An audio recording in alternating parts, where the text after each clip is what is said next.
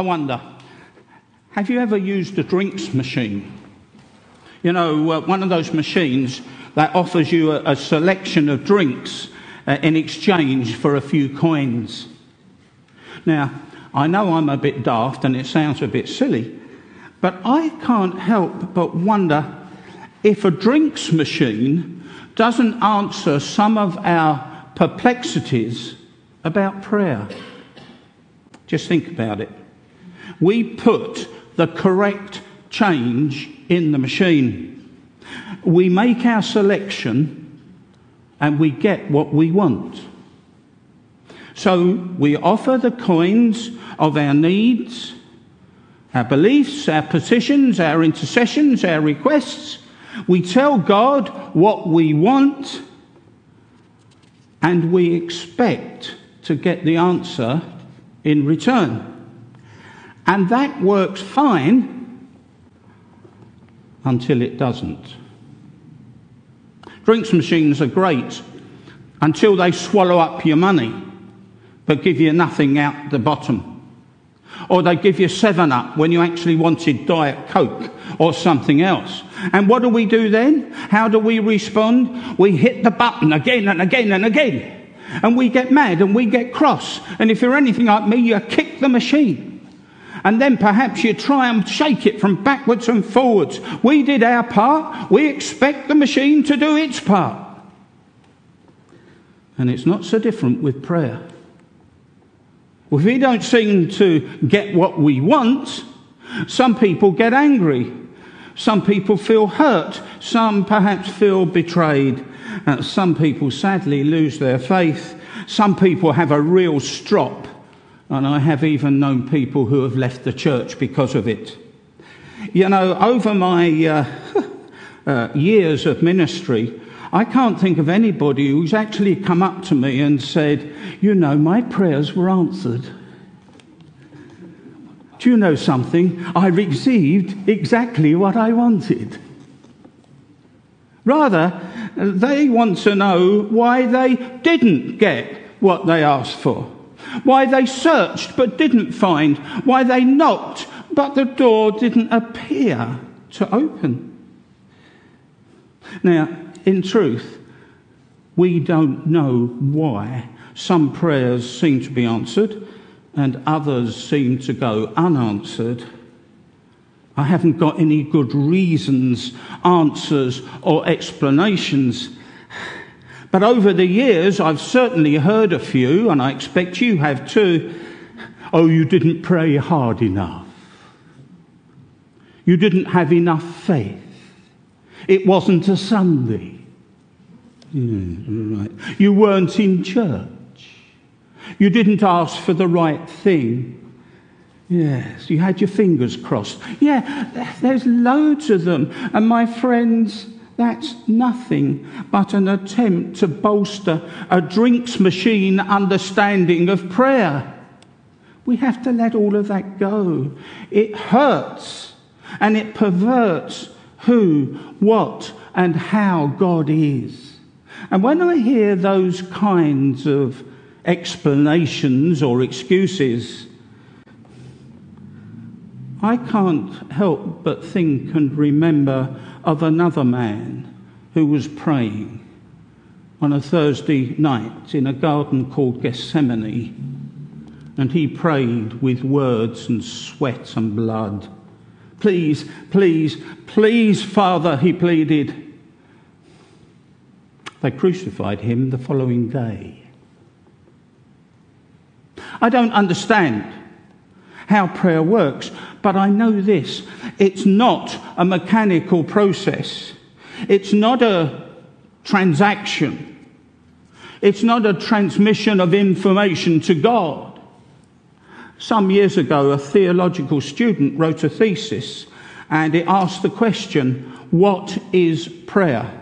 And he wrote, Prayer is a concurrent two way interchange between the disciple and God.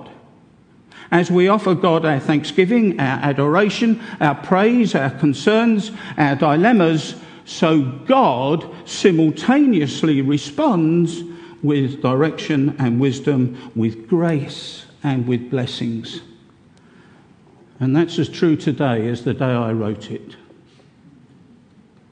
The difficulty comes so often in listening and understanding that which comes from God. And in the midst of not knowing or understanding, maybe the best thing we can do is echo the words of the disciples that we heard from in our reading, who said, Lord, please teach us how to pray. And Jesus' response to the disciples isn't an explanation of prayer or indeed how it works. He doesn't offer a formula or a set of magic words. He doesn't give us the correct change for the drinks machine. Instead, Jesus teaches about who and how God is. When you pray, say, Father, hallowed be your name. Your kingdom come. Give us each day our daily bread. Forgive us our sins as we forgive those who sin against us and please don't bring us to a time of trial. God is holy. And we are his children, his sons and daughters. That's a given, that's a reality. And before we open our mouths, before we utter a word in prayer, before we put the coins in and make our selection, God already knows. For the relationship between us as a parent and a child already exists. And prayer is simply about relationship. We're not telling God something he doesn't already know. He doesn't nod his head in approval as we give him our requests. You know, God hasn't got a, a checklist and a ticking them off as we give them to Him. We are His children. And He watches over us like children. And just as it's not wise to give children everything they ask for, God, who is all knowing, patient, and kind as we seek Him through prayer, knows our needs before we come to Him before we kneel before Him. And that relationship means that our lives, our existence, our very being comes from God. You know, we're too often convinced that we are, or we must be, independent or self sufficient. But you know, prayer reminds us that we are exactly the opposite we are unself sufficient. We may ask for daily bread. That doesn't mean that we're deficient, but that our sufficiency comes not from ourselves, but from God. It means that God sustains us and nourishes our lives. Another way of talking about relationship and presence with God and with one another. And if prayer, as Jesus teaches us, really is all about relationship and presence, then there is only one answer to every prayer, and that answer is God. It's not just that God answers our prayers, but rather that God is the answer. God's presence, life, love, beauty, generosity, compassion, forgiveness, wisdom, justice, mercy. God gives Himself as the answer to every prayer, to every need. Jesus tells us that. If you, he says, know how to give good things, how much more will your heavenly Father give through the wonder of the Holy Spirit? Perhaps the greatest difficulty of prayer is that sometimes we just want to offer our coins and push a button. We don't want God. Oh, rather, we want something from God. We want God to change our circumstances. And you know, while God can and sometimes does change things, More often than not, God changes us. God's self giving sustains, nourishes, strengthens, empowers, emboldens, and enables us to face the circumstances of life. I wonder, has anybody had a perfect life? No? Well, that's interesting. Has anybody had a good life? Anybody had a rotten life? Yeah, dodgy in places. Yeah. There's times when we go up the hill and it's wonderful, and times when we're down the bottom, aren't there? There's times when life's good and wonderful and the sun's shining, and other times you wish you'd take an umbrella out. There's times when we have reason to be joyful. Wow, there's a wedding coming soon in the church. Are we looking forward to it? Yeah, the bride's not. That will be a joyous time, a time of celebration, a time when we rejoice in the richness and wonder of God's love. Yeah. And it's all going to be Mills and Boon perfect forever. And if you think that, you're more stupid than I am.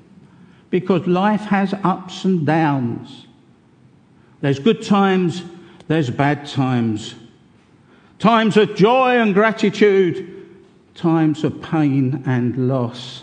But all of those times, on each and every occasion, God is there. God is listening, listening to our prayers, our thoughts, our petitions, and responding and guiding and directing. The problem is that so very often we don't listen, and so very often we turn our back upon him. My uh, late grandparents loved each other to bits, but my grandfather was very, very deaf. At least that's what he told my grandmother. And she knew full well. And there were times when he just didn't respond. Oh, he'd heard. Yeah.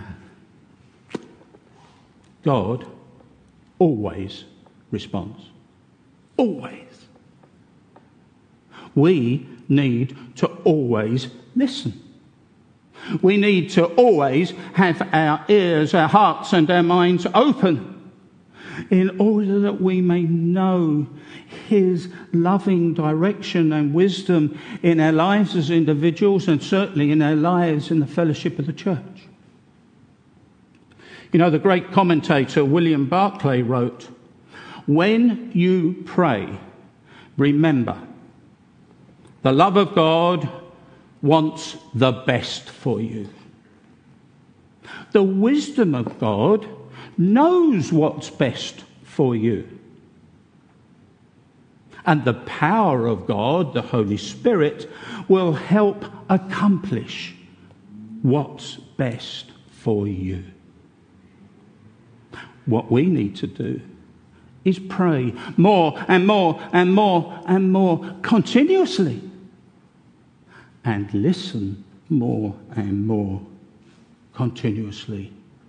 For when we do, then God will enrich and bless us continuously, for which we prayerfully cry aloud, Thanks be to God.